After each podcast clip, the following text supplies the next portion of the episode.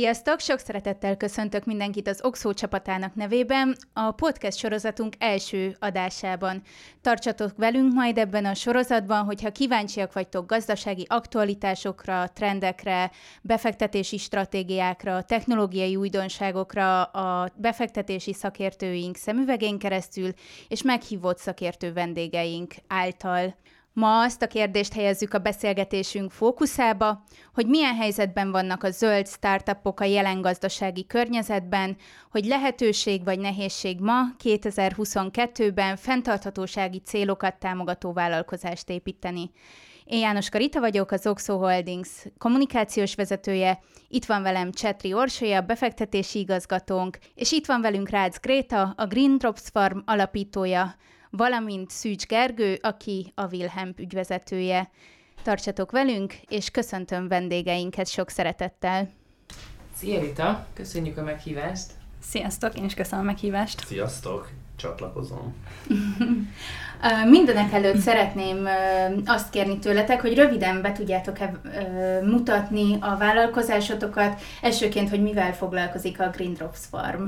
A Green Rossalm egy agrártechnológiai startupként indult.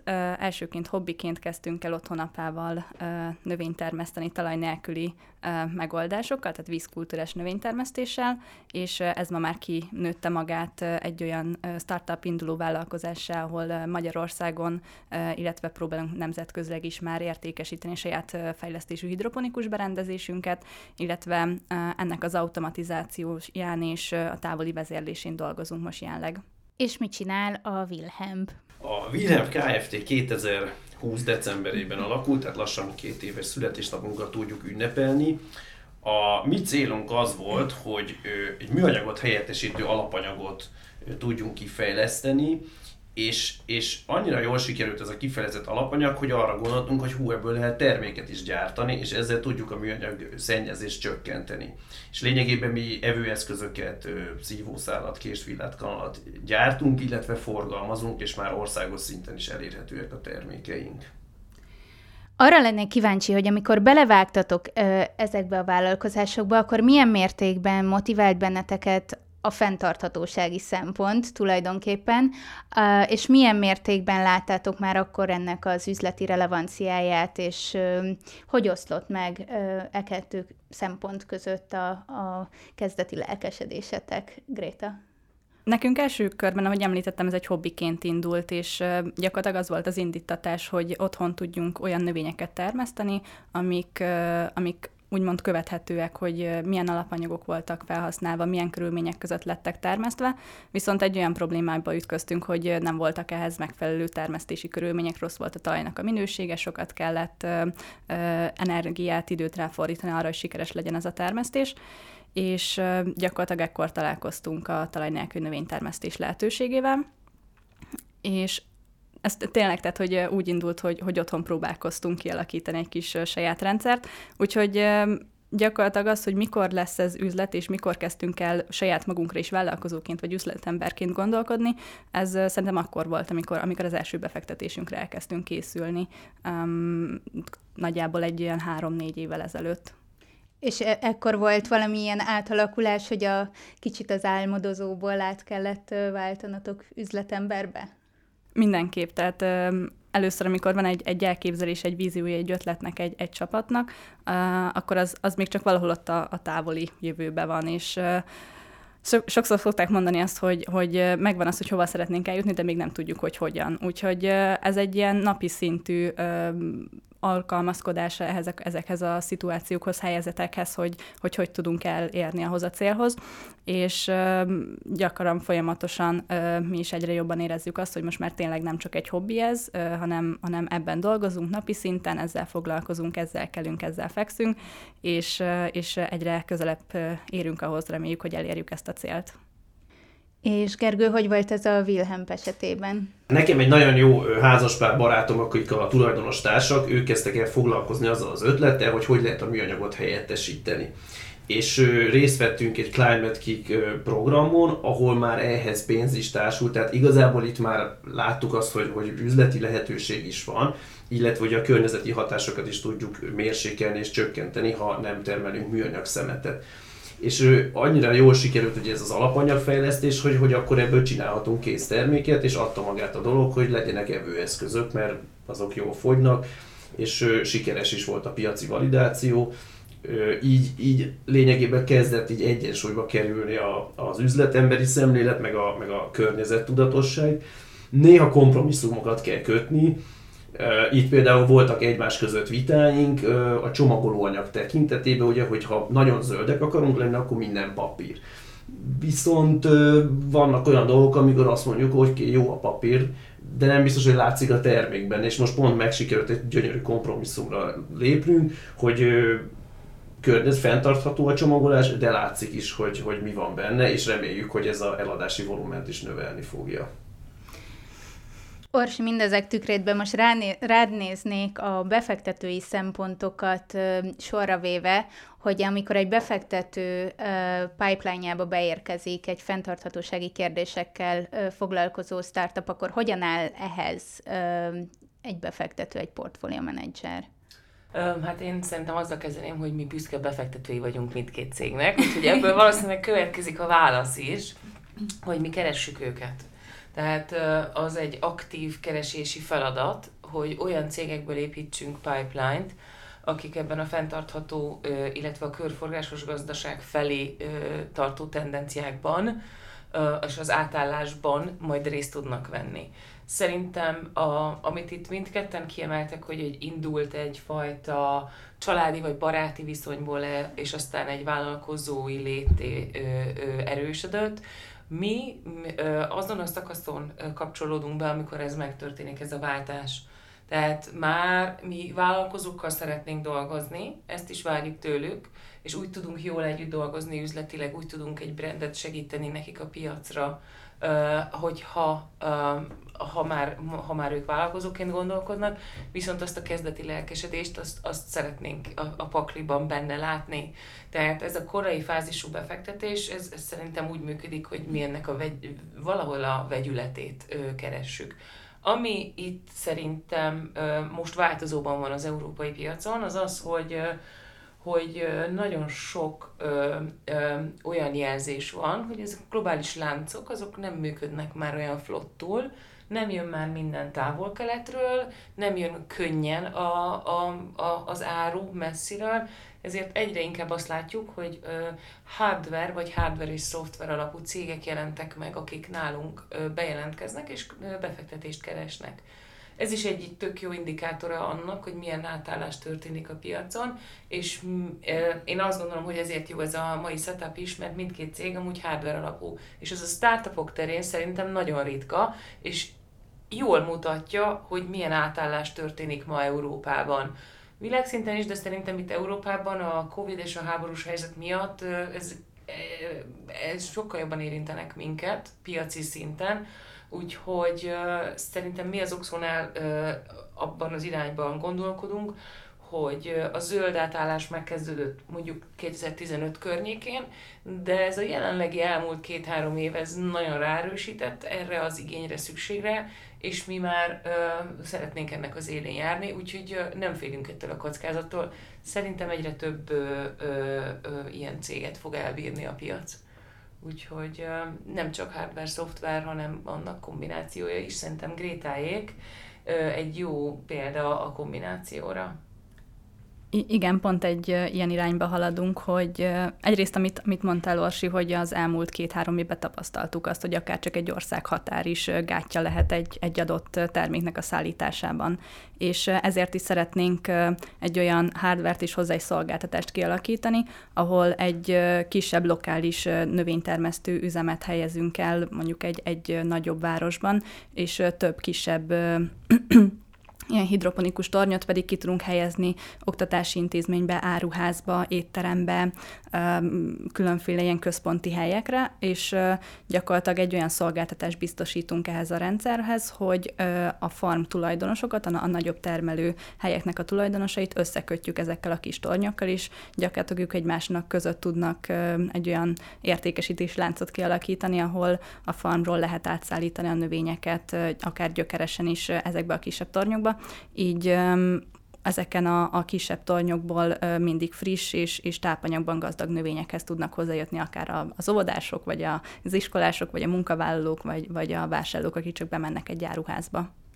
Ezeknél a láncoknál ö, mire kell gondolni, hogy ezek mondjuk kisvárosok, mint mondjuk Debrecen, vagy, vagy egész országokat is így ilyen lánccal képzeltek el? Egész országokat is akár, tehát nyilván ez a, úgymond a felvásárló piacnak a méretétől is függ. Uh-huh. Már most van Debrecenben ilyen kezdeményezés, hogy van két-három ilyen farm, ahonnan szállítunk be több helyre, több helyen kihelyezett kis toronyba növényeket heti rendszerességgel, és egyrészt ugye ez lokális helyi termelésből származik, csökkenteni tudjuk vele a, a szállításból eredő széndiokszidot, tehát hogy magára a környezetre is ez egy jótékony hatású, szemben azzal, hogyha mondjuk több kilométer kilométerről szállítanánk oda a növényeket. Szerintem én itt még egy ilyen apróságot bedobnék itt a szabályozói piacot, ami, ami mindkét esetben segít. Uh-huh. Tehát a befektetőként is mi is folyamatosan figyeljük a, a, a szabályozásokat, ami főleg ugye EU-s szinten jelennek meg. És uh, nagyon jó példa a Wilhelm esetében a tavaly megjelenő uh, műanyag, uh, egyszerhasználatos műanyaggal kapcsolatos szabályozás, és amikor a befektetés történt, akkor mi úgy készültünk, hogy látjuk, hogy van egy ilyen szabályozás, van egy olyan cég, aki pont ezt szeretné ö, ö, valahogy megváltoztatni, a, szokásainkat, és, és nagyon örömmel fektettünk be abban a pillanatban, amikor ez a szabályozás aktívá vált, a Wilhelmbe, és itt, itt Gergő tud mesélni arról szerintem, hogy ők hogy élték meg ezt a váltást, meg arról is, hogy egyébként ez nem ennyire fekete-fehér, tehát hogyha jön egy szabályozás, és azt gondoljuk, hogy na ez megváltás, még egy év után is azt látjuk, hogy hát lassan megy át a piacra, és ugye most van egy új szabályozás, amiről majd szerintem később lesz érdemes beszélgetni, ami már minden zöld befektetést is, vagy nagy céget fog érinteni, de igazából ez volt egy ilyen kis próbája annak nálunk is, meg számunkra is, és azért ambivalensek voltak a tapasztalatok, de szerintem a jövőre nézve viszont hasznos, hogy, hogy annyira felkészülni ezekre az ilyen EU regulationben történő változásokra, hogy akár ezzel termékkel reagálni erre, és szerintem Wilhelm pedig legjobb példánk. Igen, tehát pont ugye az említett Covid helyzet miatt ez a, ez a Európai Uniós direktíva egy évet csúszott, és mi már azért készültünk erre, hogy ez hamarabb meg fog történni, ami, ami üdvözlendő, és érdekes módon, hogy ezeket a szabályozásokat is különböző tagállamok máshogy-máshogy implementálják, tehát valahol teljesen be van minden tiltva, valahol azért megengedő. Azt mondjuk hozzá szeretném tenni, hogy a, a mi termékeinket mi kezdetektől fogva úgy, úgy nem, úgy, úgy hirdettük, hogy, hogy használjuk minél többször. Tehát ezzel is a környezetért tudunk tenni, hogy ne az legyen, hogy használjuk, eldobjuk, hanem, hanem tényleg ezek, ezek elmoshatóak, minél többször használjuk, annál, annál jobbat teszünk a környezetnek. És ez való igaz, hogy a szabályozások azok van, azért vannak, hogy, hogy egy bizonyos minőségi színvonalat biztosítsanak. Néha az innovatív megoldásoknak a gátjai, de, de mi úgy gondoljuk és hiszünk benne, hogy idővel ezek idomulnak és, és, és elérik a céljukat, és, és, és lehet, hogy a szabályozás is változik az innovációhoz, illetve fordítva lehet, hogy az innováció kicsit, tehát közelednek, a, közelednek ha esetleg messziről, messziről indulnának egymás felé, de ezek közelednek és össze fognak érni. Igen, itt a, a, van egy másik szerintem érdekes kérdés, és azt, azt, a, azt igazából érdemes lenne mindkettőtöknél megbeszélgetni, az ESG szabályozásnak a megjelenése.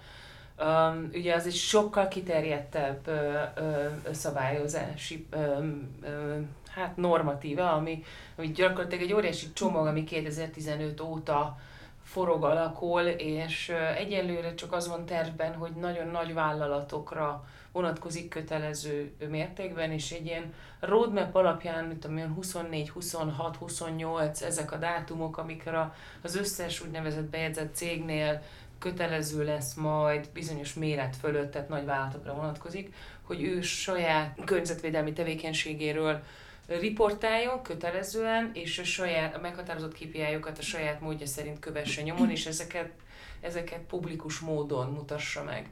Most ami érdekes szerintem, és itt megint bejön az a szemlélet befektetőként, hogy mi már ezt a saját befektetéseinkben követjük, hogy melyik az a kis cég, ami meg tud majd felelni annak, hogy Mi van akkor, hogyha egy teljes értékesítési láncra kötelező lesz? Már megjelent az, hogy az autóiparban önkéntes alapon akár kérhetik, még egyelőre nem kötelező, de azért így az uniós terveket elnézve ö, elképzelhető, hogy ez lejjebb csorog a kisvállalatokhoz, akár egy FMCG szektorban egy spár, ö, akár egy nagyobb beszállító, akár az, a, a közszektor, a saját beszállítóit, tehát hogy erre való változás, azt szerintem izgalmas, hogy egy kis cég erre hogy tud reagálni, és erre én például nagyon szívesen venném, ha ki tud, kell tudjátok mondani nekünk, hogy ti ilyesmikre hogyan készültök, vagy, vagy, vagy hogyan reagáltok.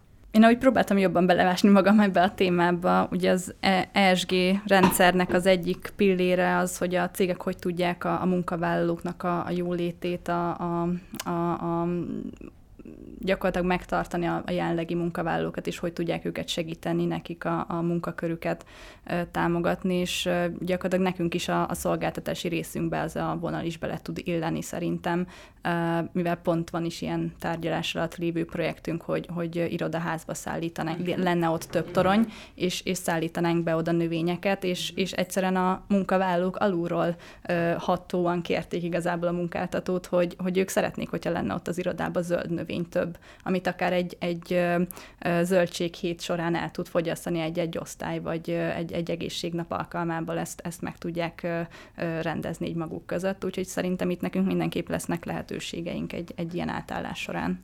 Én arra lennék még kíváncsi, itt volt szó ugye ö, már a, a háborús helyzetről, a pandémia utáni ö, helyzetről, hogy ö, ezeknek még milyen tovább gyűrűző hatását érzitek innovatív vagy, vagy fenntartható vállalkozásként például mennyire érint benneteket a recessziótól való félelem? Érzitek azt, hogy, hogy a megrendelők esetleg óvatosabbak, vagy, vagy esetleg ti magatok is visszavettetek a kockázatvállalásból? Én, amit mostanában tapasztaltam, főleg a, a megrendelők vagy érdeklődők felől, ugye nekünk a termesztés technológia szempontjából mi ledeket használunk a világításhoz. Tehát az egy mesterséges fényforrás, szükséges hozzá az energia mhm. biztosítása, és ugye azért ez most egy eléggé hát ilyen forró pontnak lehet mondani. Úgyhogy ez, ez mindig ilyen kardinális kérdés, ami elő szokott fordulni, hogy jó, de akkor mennyi lesz a működési költség, energiaköltség, stb. Pont ezért is így a, a fejlesztéseinkkel tervezünk erre megoldásokat adni, illetve mhm. olyan költségcsökkentő, energiaköltségcsökkentő megoldásokat, ami, ami úgymond nekik számukra megnyugtató lehet. Wilhelm érez valamit ebből a... Igen, mi abszolút uh-huh. érezzük, tehát a, a kisebb, kisebb partnerek azok ritkábban, illetve kevesebbet rendelnek, ami ugye betudható annak, hogy az emberek a pénztárcájukon érzik azt, hogy mire mennyit akarnak költeni. Mondjuk a mi esetünkben a szerencsé, hogy most nem becsukódik egy ajtó, kinyílik egy ablak, tehát hogy viszont megjelent, megjelentek más olyan, olyan szektorok, amik meg ezt ellensúlyozni tudják. Tehát mi magunk nem nem érezzük a bőrünkön, vagy a pénztárcákon, de bizonyos, bizonyos vásárlók azok, azok láthatóan kevesebbet vásárolnak tőlünk. Uh-huh.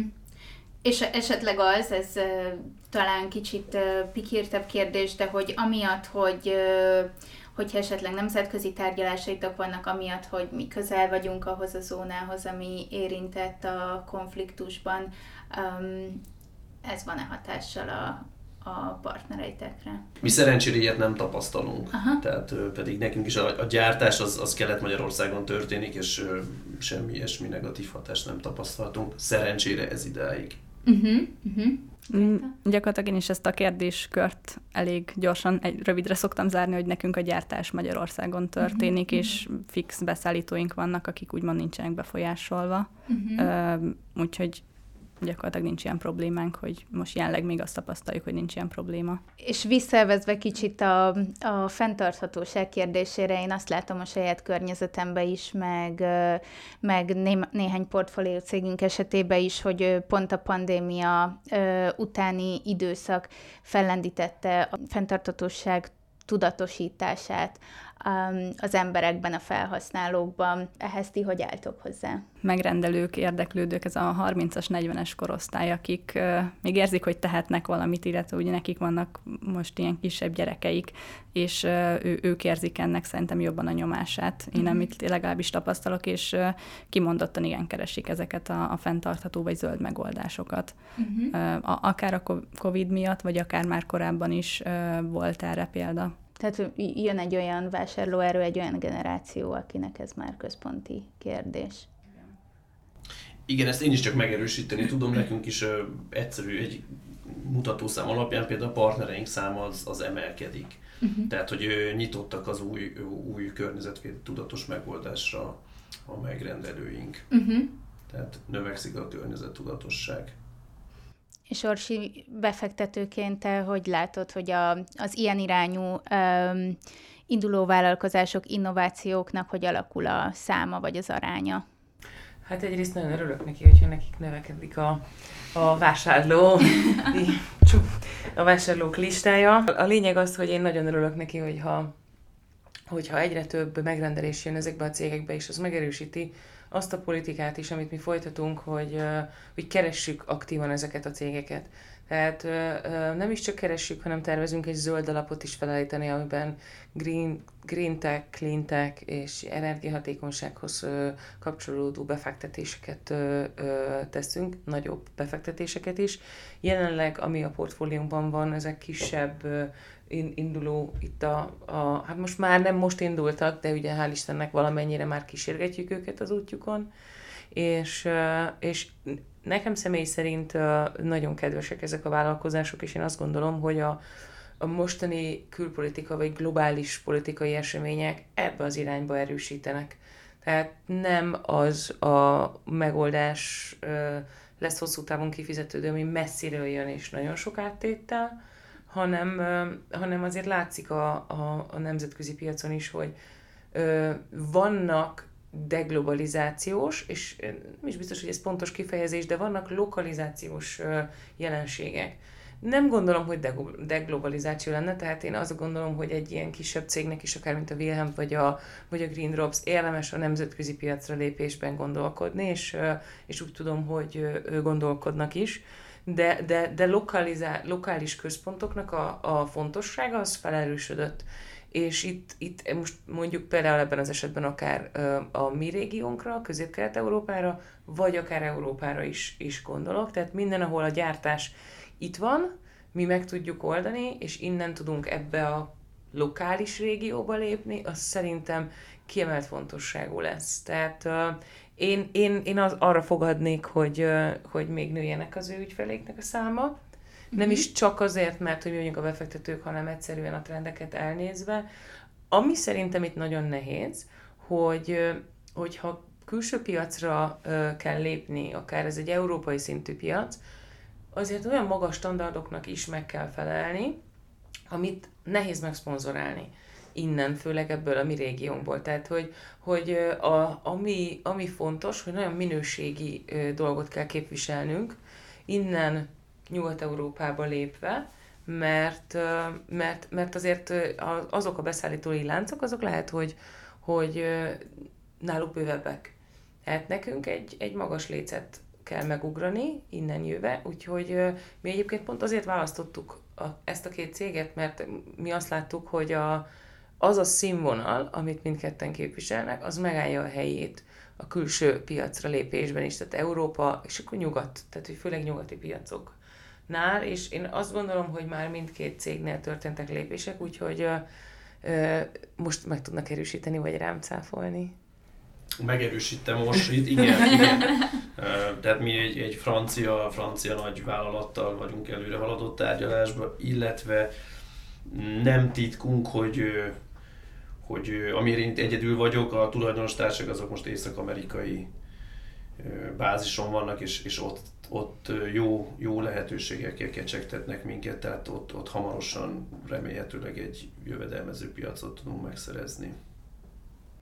Ehhez mindenképpen gratulálunk, Réta, nálatok, hogy áll a nemzetközi terjeszkedés? Szintén meg tudom erősíteni, amit Orsi mondott, pont néhány héttel ezelőtt voltunk egy németországi kiállításon, és ott uh, sikerült jó kapcsolatokat szereznünk, ezek még most is tárgyalás alatt vannak az ezekből létrejöhető projektek, és igen, egy, egyrészt a nyugat-európai régió, vagy az, az ottani országok lehetnek célpiac, illetve itt inkább magának a, a technológiának a, az egyedisége miatt egy közel-keleti piaci régió is szóba jöhet nálunk. Ez nagyon jól hangzik. Ezt egyébként ritkán hallom startupoktól, hogy a közel-keleti piacra céloznak mindenki. Hát agrártechnológia a sivatagban az egy, hát egy kicsit érdekes, igen. Kívánt dolog lehet, de érdekes. Igen, igen. Érdekes, nagyon izgatottan várom a fejleményeket. És egyébként a finanszi, finanszírozási helyzetetek, hogy jár, milyen, milyen időszakra látok előre, kell-e bevonnotok tőkét ezekhez a most megfogalmazott célokhoz? mik a tervek ebből a szempontból. Tehát, hogy részletesen is, és tényleg milyen bele menve, mászva a számokba egy ilyen fél év, egy évre szoktunk előre tervezni, mm-hmm. de természetesen megvannak azok a közép-hosszú és hosszú távú tervek is, amit el szeretnénk érni, és most jelenleg még tényleg azt, azt tapasztaljuk, hogy ugye vannak már bevételek, de azért egy, egy nagyobb fejlesztéshez szükség van még külső forrásra, akár befektetésre is, ezen a téren pedig inkább szeretnénk a, a magán vagy, vagy olyan kockázati befektetőkbe gondolkodni, akik piaci alapon működnek. Uh-huh. Tehát ez valamilyen szinten úgy gondolom, hogy a, a vállalkozást, a, az ötletet, a terméket is validálja, hogy, hogy ténylegesen létjogosultsága van a, ennek a cégnek. Uh-huh. Uh-huh. Gergőti? Hát mi két évesek vagyunk, ugye, ahogy említettem, uh-huh. és, és szerencsére mostanra sikerült elérnünk, hogy nincsenek cashflow problémáink, sőt, most már áfa befizetők vagyunk, tehát ez, ezért egyik szemünk sír, a másik nevet, de inkább nevessünk. Tehát most már tudjuk azt, hogy raktárkészletünk fel legyen halmozva, és a jelenlegi megrendelésekkel, partnereinkkel folyamatos gyártást és folyamatos raktárkészletet tudunk fenntartani természetesen kutatásfejlesztés, tehát ha új, új termékkel akarnánk piacra lépni, ahhoz, ahhoz ha minél hamarabb szeretnénk, ahhoz még tőkebevonásra szükség lenne, meg tudnánk oldani saját erőből is, csak az időben többszöröse lenne. Grét említetted, hogy láttok már közép- és hosszú távú tervet, mi a Green Drops víziója?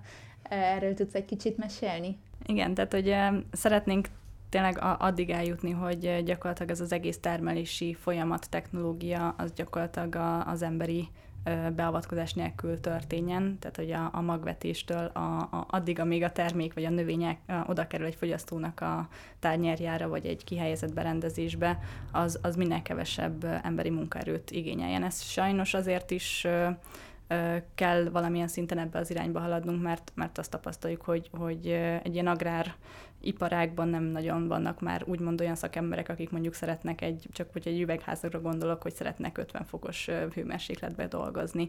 Tehát, hogy úgymond ezt, ezt a munkaerőt kell valahogy biztosítanunk, és ez az automatizáció, robotizáció egy, egy nagyon jó lehetőség erre. Ez nagyon érdekes. Egyébként itt beszúrnám, hogy, hogy itt beszéltünk róla, hogy mind a két vállalkozás ugye egy hardware startup, és minden hallgatónak, vagy minket nézőnek javaslom azt, hogy nézzétek meg a weboldalakat, mert mind a két termék szerintem egyébként nagyon izgalmas, és, és szuperul néz ki.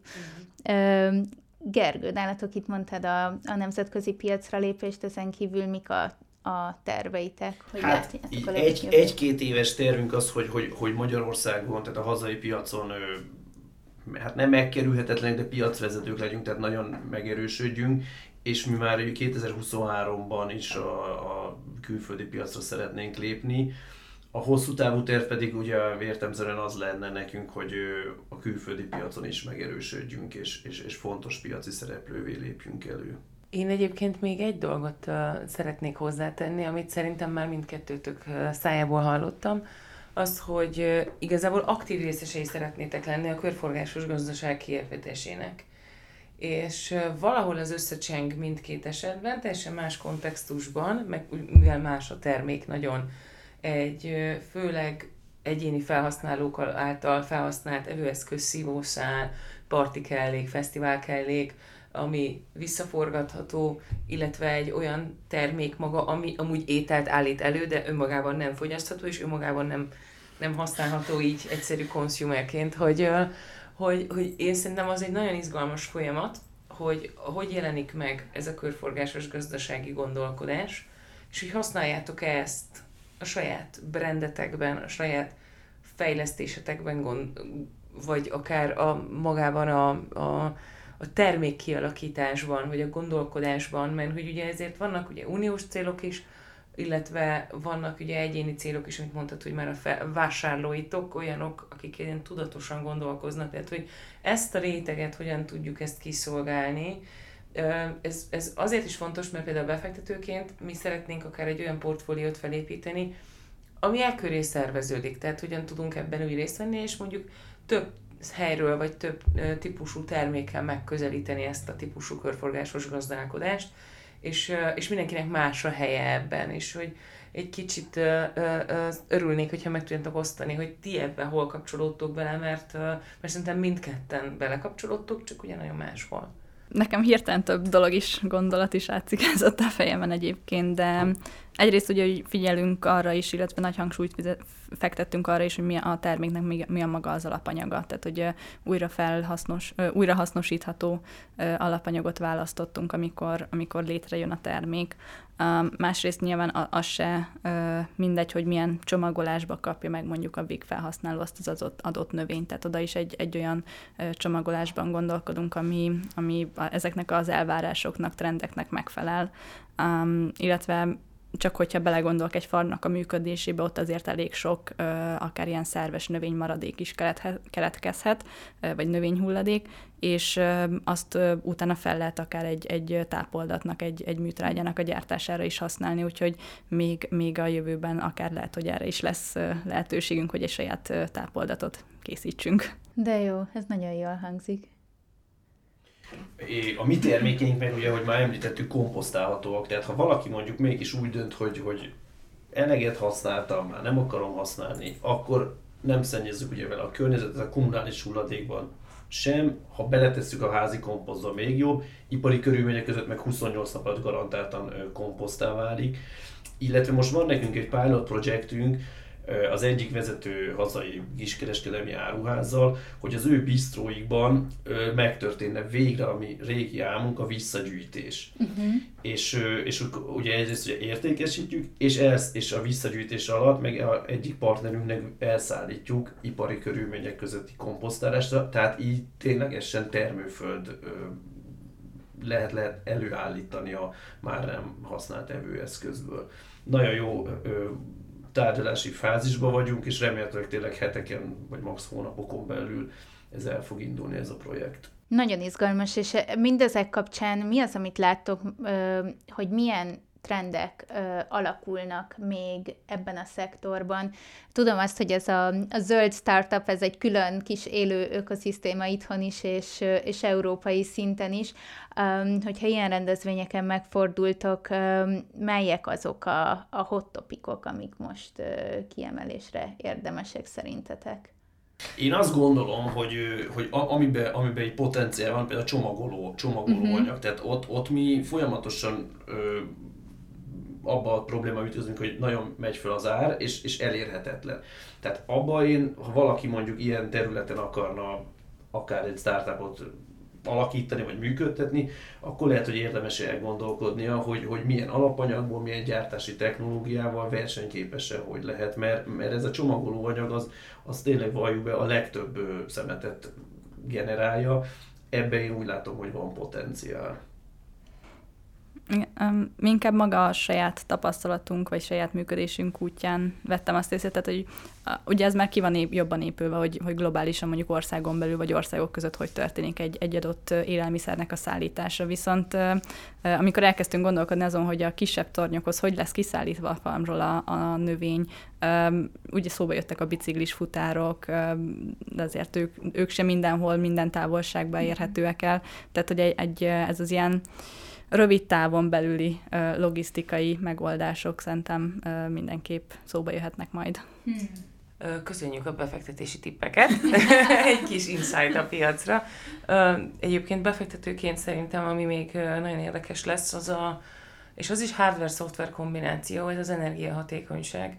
Tehát mostanra kezdtek el megjelenni olyan, olyan cégek, akik tőkét keresnek, ha, akiknek van egy szenzoruk, és valamilyen típusú hardware tehát ez a hardware, ez valamilyen típusú szoftverrel menedzsel egy energiarendszert. Ez lehet egy szolárpanel, lehet egy, egy, egy étteremnek az, az áramfogyasztása, ez adott esetben lehet a, a növények meg, megvilágítása és annak optimalizálása, csak hogy mondjuk erre ráfúzzam ezt a konkrét példát.